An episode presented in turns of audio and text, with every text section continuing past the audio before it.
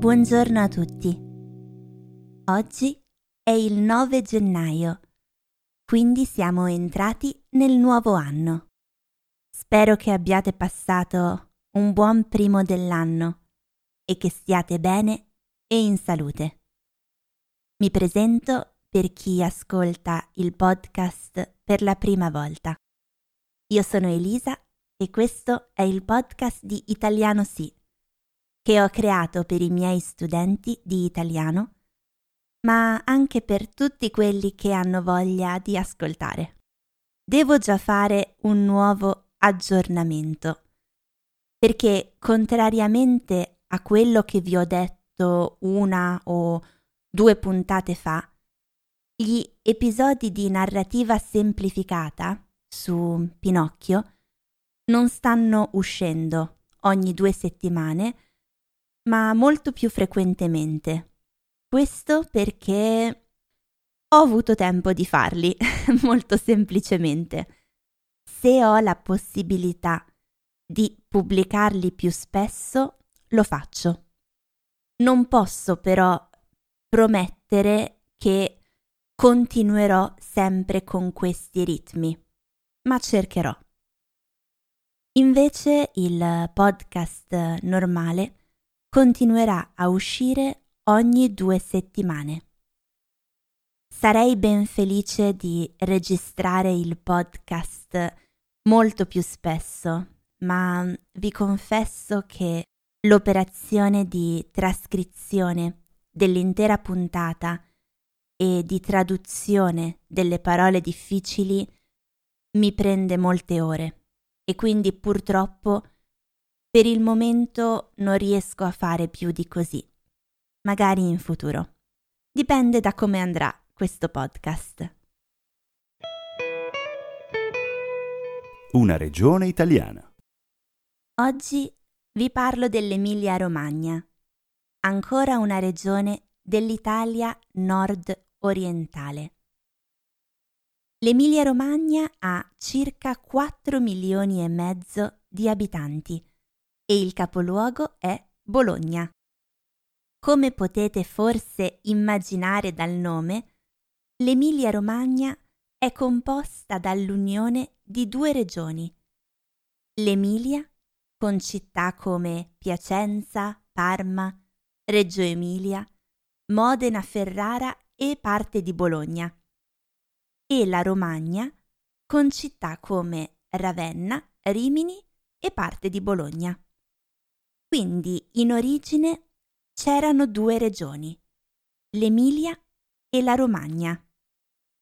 Ora vi racconto un po' di storia, però non entro troppo nei dettagli perché la storia, soprattutto medievale, delle mm, città dell'Italia centrale è davvero complicata. E se inizio a parlare di qualche argomento, poi non ne usciamo più. Le prime popolazioni italiche che hanno occupato il territorio dell'Emilia sono stati gli Etruschi. Gli Etruschi erano un popolo che è vissuto in Italia tra il IX secolo a.C e il primo secolo avanti Cristo, quindi prima della nascita di Cristo. Si trovavano soprattutto in Toscana, Umbria e Lazio, ma anche nell'Emilia. A partire dal III secolo avanti Cristo, il territorio fu conquistato dai Romani, che costruirono la famosa via Emilia, da cui la regione ha preso poi il nome. Questa via fu molto importante perché è stata una via di commercio e grazie a questa via ebbero poi origine città importanti come Modena, Piacenza, Fidenza e Reggio Emilia. Poi, verso il V secolo d.C., ci fu la caduta dell'impero romano d'Occidente e iniziarono le invasioni barbariche dal nord Europa. Durante il VI secolo d.C., l'Emilia, come una gran parte dell'Italia, soprattutto settentrionale, fu sotto dominio dei Longobardi, ma non la Romagna, che invece era sotto dominio dei Bizantini. Se vi ricordate l'episodio sulla Lombardia, vi ho spiegato un po' la storia dei Longobardi in Italia e la zona che si chiamava Longobardia o Longobardia non era solo la Lombardia, ma comprendeva praticamente tutta l'Italia settentrionale, l'Italia del nord. A partire dal IX secolo d.C., le due aree finirono sotto due domini diversi. Da un lato la Romagna finì sotto il dominio della Chiesa, del Papa, dall'altro l'Emilia finì sotto il dominio dell'autorità ducale, cioè dei duchi, che avevano un potere politico simile a quello dei re, anche se inferiore. Quindi da un lato il Papa, dall'altro i duchi. Da quel momento in poi, per tanti secoli, tutta la zona fu centro di numerose guerre tra le fazioni del Papa, che si chiamavano Guelfi, e le fazioni imperiali, che si chiamavano Ghibellini. L'Emilia rimase divisa in tanti ducati fino all'unità d'Italia nel 1800 61. A quel punto i ducati furono sostituiti dall'autorità del re e in quello stesso periodo la Romagna fu tolta dal dominio del Papa.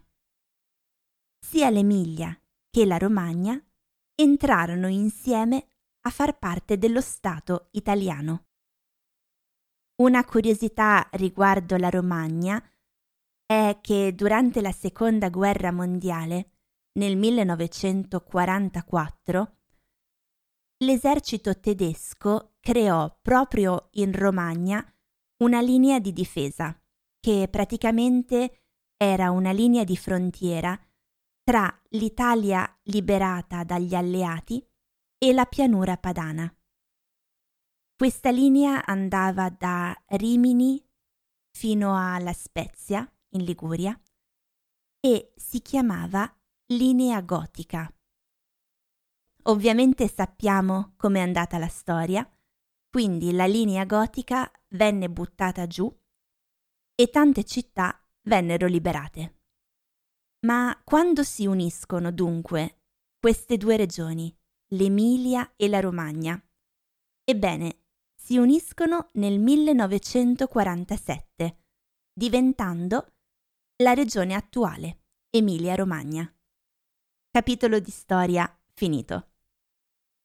Per quanto riguarda la geografia fisica, questa regione è divisa tra pianura padana a nord e una parte degli Appennini a sud, quindi una zona collinare e montuosa a sud. Il monte più alto si chiama Monte Cimone ed è alto poco più di 2000 metri, mentre la parte orientale della regione, quindi verso oriente, verso l'est, si affaccia sul mar Adriatico.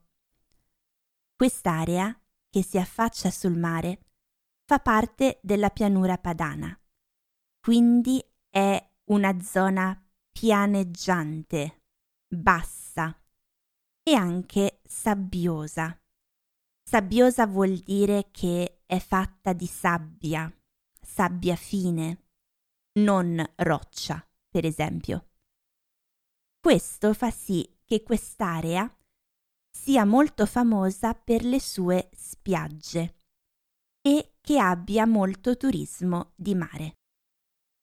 Il fiume più importante è il Po, che segna il confine della regione a nord, cioè corre lungo quasi tutto il confine nord dell'Emilia-Romagna con le regioni della Lombardia e del Veneto. Il clima di questa regione va un po' agli estremi, perché d'inverno può fare parecchio freddo ma d'estate fa molto caldo. Se vi piace fare passeggiate nella natura e trekking di montagna, ci sono due parchi nazionali. Il Parco Nazionale delle Foreste Casentinesi, Monte Falterona e Campigna e il Parco Nazionale dell'Appennino Tosco-Emiliano. Poi ci sono molte altre aree protette e parchi naturali. Per quanto riguarda le lingue, come potete immaginare ci sono due lingue regionali, l'emiliano e il romagnolo. Però queste due lingue non sono riconosciute ufficialmente, ma sono considerate dialetti. L'Emilia-Romagna è una delle regioni più ricche d'Italia e la disoccupazione, cioè le persone che sono disoccupate, che non hanno un lavoro, la disoccupazione è molto bassa. Mi sembra la più bassa in Italia. L'economia si basa principalmente sugli allevamenti, in particolare di bovini e di suini. I bovini sarebbero le mucche e i suini sarebbero i maiali. In Emilia poi si produce il grano, mentre in Romagna si producono soprattutto frutta e viti. Si producono vini importanti come il Lambrusco e il Sangiovese, ma soprattutto viene prodotta la barbabietola da zucchero. La barbabietola da zucchero è una pianta dalla quale viene prodotto appunto lo zucchero. Poi ci sono anche molte industrie, in particolare alcune industrie alimentari molto famose si trovano a Parma. Forse ne conoscete qualcuna. La Barilla che produce pasta, è molto famosa anche all'estero, e la Parmalat che produce latte, yogurt e panna. Poi ovviamente sono molto famose anche le industrie meccaniche che producono auto, per esempio Ducati, Ferrari, Maserati, Pagani e Lamborghini. Vi racconto un piccolo aneddoto personale a riguardo. Uno dei miei ex studenti, che si chiama Paul, ciao Paul, è molto appassionato di automobili e forse pensava che io, da brava italiana, conoscessi bene le auto italiane. Ahimè, no, non è così. Un giorno Paul dopo essere stato in vacanza in Italia, ha portato in classe un libro della Pagani, firmato da Pagani stesso, o forse da uno dei suoi discendenti, un figlio o altro, non lo so. E Paul era molto felice e orgoglioso di questo libro e della firma di Pagani. Ma io non avevo mai sentito parlare prima delle auto pagani. Però, grazie a Paul, ho scoperto che si tratta di una delle marche di auto più costose in assoluto al mondo. Grazie Paul per aver um, arricchito la mia cultura automobilistica. Un'altra industria importante è quella editoriale con la Panini, che è una casa editrice. Le case editrici pubblicano libri. La Panini, però in particolare, pubblica soprattutto fumetti e figurine. I fumetti, lo sapete, sono i comic books. Ma che cosa sono invece le figurine? Mm, non so bene come spiegarvi che cosa siano. E non so nemmeno se esistano ancora. Erano molto di moda, cioè molto famose, quando io ero bambina. Mm, prima di tutto, le figurine sono destinate principalmente ai bambini. Di solito erano vendute in edicola, cioè dove si comprano anche i giornali, le riviste, e venivano vendute insieme all'album delle figurine. Molto famosi erano gli album delle squadre di calcio. In questi album, per esempio, c'erano informazioni sui vari calciatori, però mancavano le loro foto.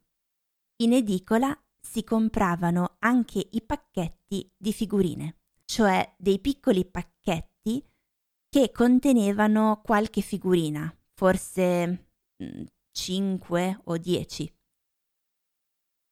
Le figurine sono delle piccole foto adesive, cioè da un lato hanno della colla e si possono appiccicare alla pagina dell'album.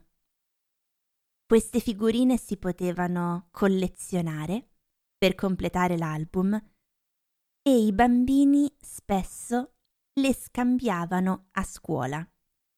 Cioè se un bambino aveva due figurine uguali, per esempio dello stesso calciatore, poteva scambiare una figurina con un compagno per ottenerne una nuova. Non so se sono riuscita a spiegarmi bene. Insomma, se cercate su Google figurine panini, sicuramente capirete di che cosa sto parlando.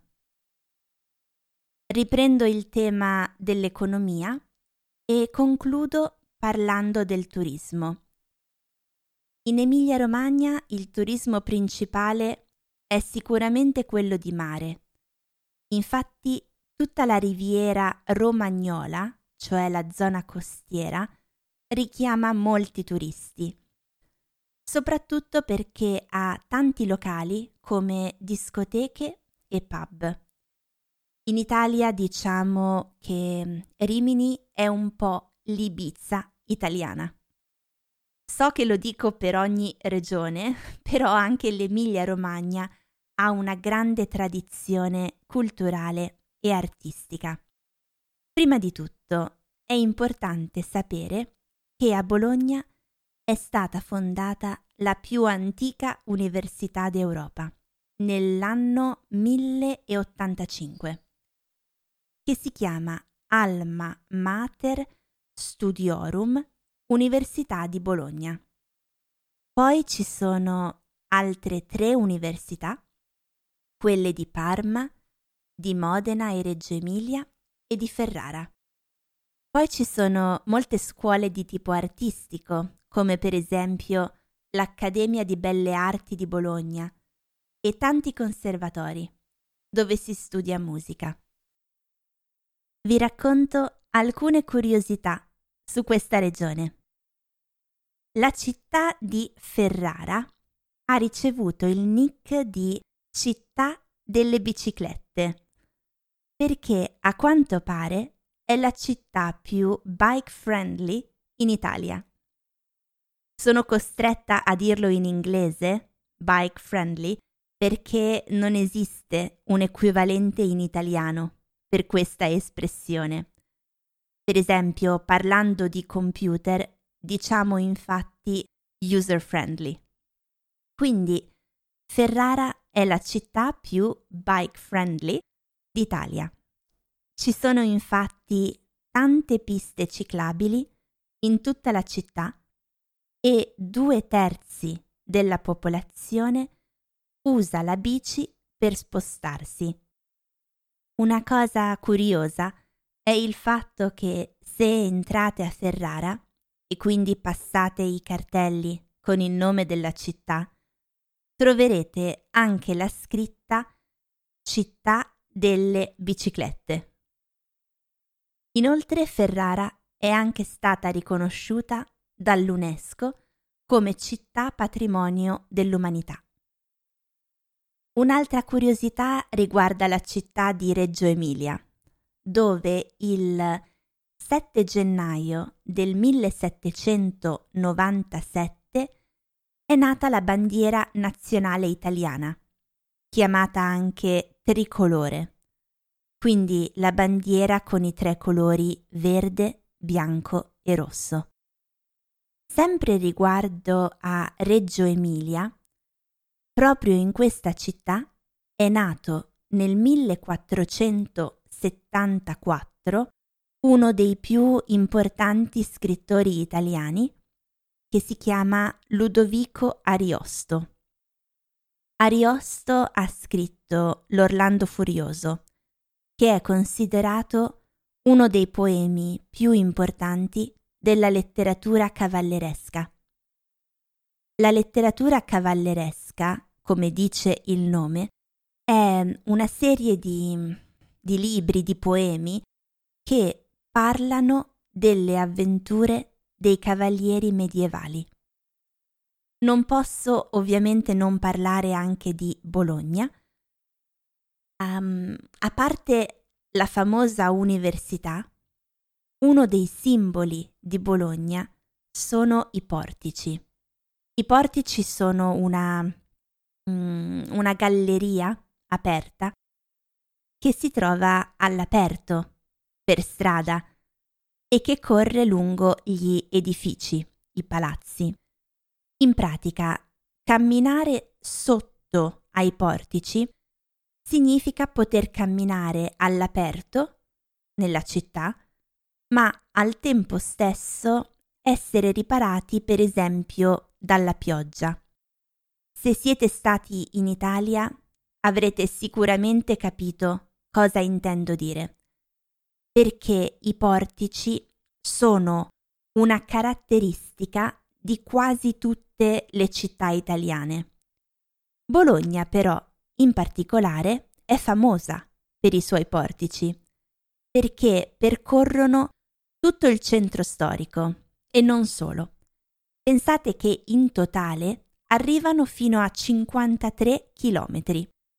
Quindi se camminate per il centro di Bologna, in un giorno di pioggia, non avrete bisogno dell'ombrello perché sarete sempre riparati dai portici.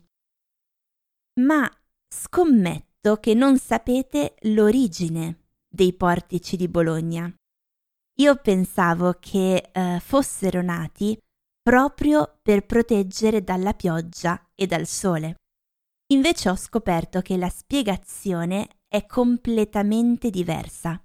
In pratica, dopo che è stata costruita la famosa università, quindi intorno all'undicesimo secolo, sono arrivate a Bologna tantissime persone e non c'erano abbastanza case. Quindi i palazzi sono stati ampliati, cioè sono state costruite delle stanze in più, ma a partire dai piani superiori, quindi dal primo o dal secondo piano, non dal piano terra. Perché c'erano le strade e non potevano ridurre le dimensioni delle strade. Però per sostenere, per reggere questi appartamenti in più, che erano stati aggiunti ai palazzi, hanno dovuto costruire delle colonne per sostenere il peso e da lì sono nati i portici, che sono diventati il vero e proprio simbolo di Bologna. Per finire vediamo come sempre la cucina. Penso che lo sappiate già che la cucina dell'Emilia Romagna sia famosa per essere una delle migliori e delle più amate in Italia, soprattutto per quanto riguarda i primi piatti. Alcuni tra i piatti più famosi sono gli anolini, i cappelletti, il ragù alla bolognese. All'estero si dice pasta bolognese, o meglio, pasta bolognese. Um, in Italia non usiamo la parola bolognese, ma si chiama semplicemente ragù. Poi le lasagne e quelle tradizionali bolognese sono fatte con una pasta di color verde. Il colore verde è ottenuto usando gli spinaci. Poi tipici sono anche i tortellini, gli gnocchi, la pasta ai fagioli, le tagliatelle e gli strozzapreti, che sono sempre un tipo di pasta. Ah, buonissima è la piadina, che vi consiglio assolutamente di provare se andate in Emilia-Romagna. Mm, poi molto famosi sono anche tanti tipi di prosciutti, come il prosciutto cotto di Parma e la mortadella, che però nel nord Italia chiamiamo spesso la Bologna. E, per finire, ovviamente, il parmigiano reggiano. La canzone della puntata. Mi ricollego alla regione di cui ho appena parlato, cioè l'Emilia-Romagna, per suggerirvi i nomi di alcuni artisti, cantautori, musicisti, gruppi musicali che sono originari, cioè che vengono, proprio da questa regione. Non so perché mi sia venuto in mente di farlo solo a partire da oggi, avrei potuto farlo anche con le altre regioni, ma pazienza. Alcuni di questi mm, gruppi e cantanti che vi consiglierò li ascolto personalmente, altri no, però sono tutti famosi. Alcuni cantautori sono Samuele Bersani, Luca Carboni e Lucio Dalla. Va nominata anche una persona un po' particolare ehm, che si chiama Cristina D'Avena. Sono quasi completamente sicura che nessuno di voi stranieri abbia mai sentito parlare di Cristina D'Avena, ma sono anche altrettanto sicura che sia conosciuta da tutti gli italiani. È un caso particolare perché è la voce più famosa delle sigle dei cartoni animati per bambini. Quindi è un po' il simbolo dell'infanzia di tanti bambini nati dagli anni 80 in poi. Ma le sigle dei cartoni animati sono un capitolo a parte e magari farò una puntata del podcast dedicata proprio a questo tema. Poi un paio di gruppi musicali famosi sono gli Equip 84, fondati a Modena, credo negli anni 60, e sono uno dei gruppi più mm, importanti della musica beat. I Modena City Ramblers, che sono un gruppo rock con influenze di folk irlandese. Poi, gruppo più importante, di cui ho già parlato in un altro podcast, i CCCP, che poi hanno cambiato nome in CSI e infine in PGR. Infine vi consiglio anche gli Offlaga Disco Pax, ma ve ne parlo tra poco. Oggi vi suggerisco tre canzoni. La prima è dei CCCP e si chiama Emilia Paranoica. È una canzone del 1986 e racconta l'atmosfera che viveva la gioventù, cioè i giovani, in quegli anni in Emilia. La seconda canzone è dei CSI e si chiama Linea Gotica. Linea Gotica è anche il titolo dell'album ed è un album del 1996. Ho pensato di suggerirvi proprio questa canzone perché ho nominato prima la linea gotica, parlando della storia dell'Emilia Romagna. La canzone quindi si concentra su questi avvenimenti della Seconda Guerra Mondiale. Va detto che il periodo in cui esce questo album coincide con la guerra in ex Jugoslavia e quindi c'è un parallelo tra le due guerre e una specie di una sorta di avvertimento a non ripetere la storia. Non so a quanti di voi possa piacere questa band, perché si tratta di musica punk rock, ma è sicuramente uno dei gruppi italiani più importanti in questo genere. Ho pensato che a voi che studiate italiano vengono sempre consigliate le solite canzoni o i soliti cantanti di musica leggera, che sicuramente sono molto famosi e molto amati anche all'estero. Però perché non consigliarvi anche gruppi più particolari? Magari a qualcuno di voi possono piacere. In ogni caso, che possa piacere o no, i CCCP sono sicuramente un gruppo che ha fatto la storia della musica in Italia.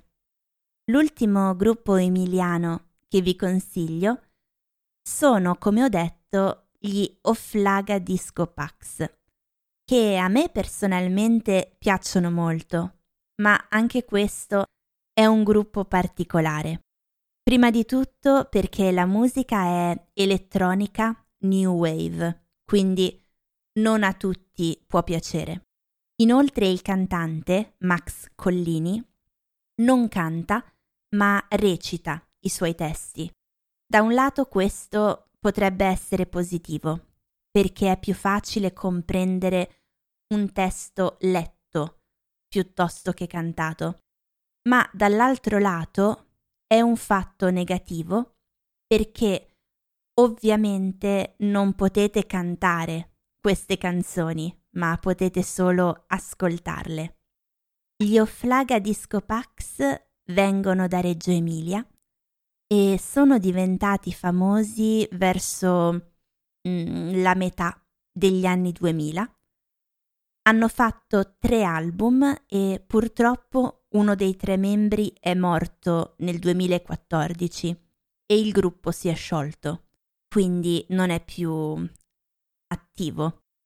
I loro testi sono Mm, a volte politici e sociali, ma io più che altro li considero nostalgici. Non importa se si tratti di una nostalgia di un periodo storico o di un periodo privato della vita del cantante, il tema di base è sempre una sorta di nostalgia, di qualcosa di perduto. La canzone che vi consiglio per rimanere in tema di Emilia Romagna, si chiama Sensibile e il testo parla della strage di Bologna. La strage di Bologna è stato un attentato terroristico avvenuto il 2 agosto 1980 alla stazione ferroviaria di Bologna, in cui sono morte più di 80 persone è stato un attentato portato avanti da alcuni militanti dell'estrema destra e la canzone Sensibile si concentra proprio su due persone coinvolte. Le canzoni che vi ho consigliato oggi, ma in generale un po' tutte le canzoni di questi gruppi, hanno dei testi particolarmente difficili, soprattutto perché citano fanno riferimento a persone, situazioni, episodi che bisogna conoscere per capire la canzone. Non ho spiegato qui ora i testi delle canzoni perché prima di tutto mh, mm, ci vorrebbe troppo tempo e poi perché non so se potrebbe interessarvi. Però, se qualcuno di voi lo desidera, potete scrivermi chiedendomi di parlare in particolare di una canzone e a quel punto posso usare mm, il, il segmento sulla canzone della puntata per entrare un po' più nel dettaglio. Naturalmente potete chiedermi sia di canzoni che ho nominato io, ma anche canzoni che vorreste scoprire voi, che magari già conoscete ma non riuscite a capire. E quindi scrivetemi e cercherò di esaudire le vostre richieste. Il modo di dire della puntata. Ho parlato per tutta la puntata dell'Emilia Romagna, quindi adesso vi dico un modo di dire che non c'entra nulla con questa regione. Il modo di dire di oggi è essere in gamba. L'avete mai sentito? Per esempio, puoi dire a una persona sei molto in gamba, oppure quella studentessa è davvero in gamba. Marco è un papà davvero in gamba. Che cosa significa? Significa essere bravi, avere talento, saper fare qualcosa o in generale anche essere bravi nella vita. Vi faccio un esempio con una situazione. Siete al lavoro e arriva un nuovo collega. Questo collega capisce subito dal primo giorno cosa deve fare, come funziona il lavoro. Allora voi potete dire il nuovo collega è davvero in gamba. È un'espressione molto usata nell'italiano colloquiale. L'origine potrebbe dipendere dal fatto che una persona che è intelligente, abile, capace, che sa cavarsela da sola, cioè può contare su se stessa, può reggersi da sola sulle proprie gambe. Quindi è in gamba. Il suggerimento della puntata. Vi capita mai di non saper come pronunciare una parola in italiano? Magari state leggendo un testo e non siete sicuri di dove cada l'accento L'accento, cioè il punto di una parola in cui mettiamo più enfasi, cade sempre su una vocale. Ma con alcune parole è difficile capire quale vocale. Questo capita anche a me, se leggo una parola che non ho mai sentito prima. Per esempio, mi è successo già un po' di volte, registrando il podcast, quando dovevo pronunciare nomi di montagne e fiumi che non conoscevo. Cosa faccio allora in queste situazioni? Uso due siti internet. Il primo si chiama forvo.com. F-O-R-V-O. Forvo dovete scegliere la lingua italiana e poi potrete trovare praticamente qualunque parola e potrete sentire la pronuncia corretta di un italiano madrelingua che ha registrato il file. Un altro sito si chiama dizionatore.it. Diziona come dizionario, dizionatore dove potete scrivere sia una parola, ma anche un testo, e questo programma vi dirà esattamente dove cade l'accento, cioè in quale punto della parola mettere più enfasi. Vediamo, mm, lo testo ora in diretta per voi e scrivo una parola difficile che volevo anzi che ho usato prima nel podcast e non ero sicura se si pronunciasse Longobardia o Longobardia. Allora, Longobardia. ecco, questa parola non la conosce. Perfetto. Proviamo un'altra parola. Mm, ecco, lampada, che quasi tutti i miei studenti pronunciano lampada. Se scrivo la parola lampada in questo programma, mi dà la pronuncia corretta, con l'accento l'enfasi sulla prima A. Lampada. La cosa interessante è che potete scrivere anche dei testi molto lunghi e questo programma vi dirà esattamente come pronunciarli.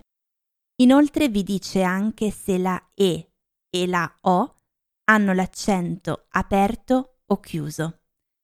Quindi è utile anche per me che venendo da Milano pronuncio sempre la E in modo sbagliato. Bene, siamo arrivati alla fine della puntata. Spero che vi sia piaciuta e che magari abbiate imparato qualcosa di nuovo. Vi ricordo che se volete scrivermi potete farlo all'indirizzo info at italianosi.com. E vi ricordo inoltre che negli show notes della puntata potrete trovare tutti i link di cui ho parlato.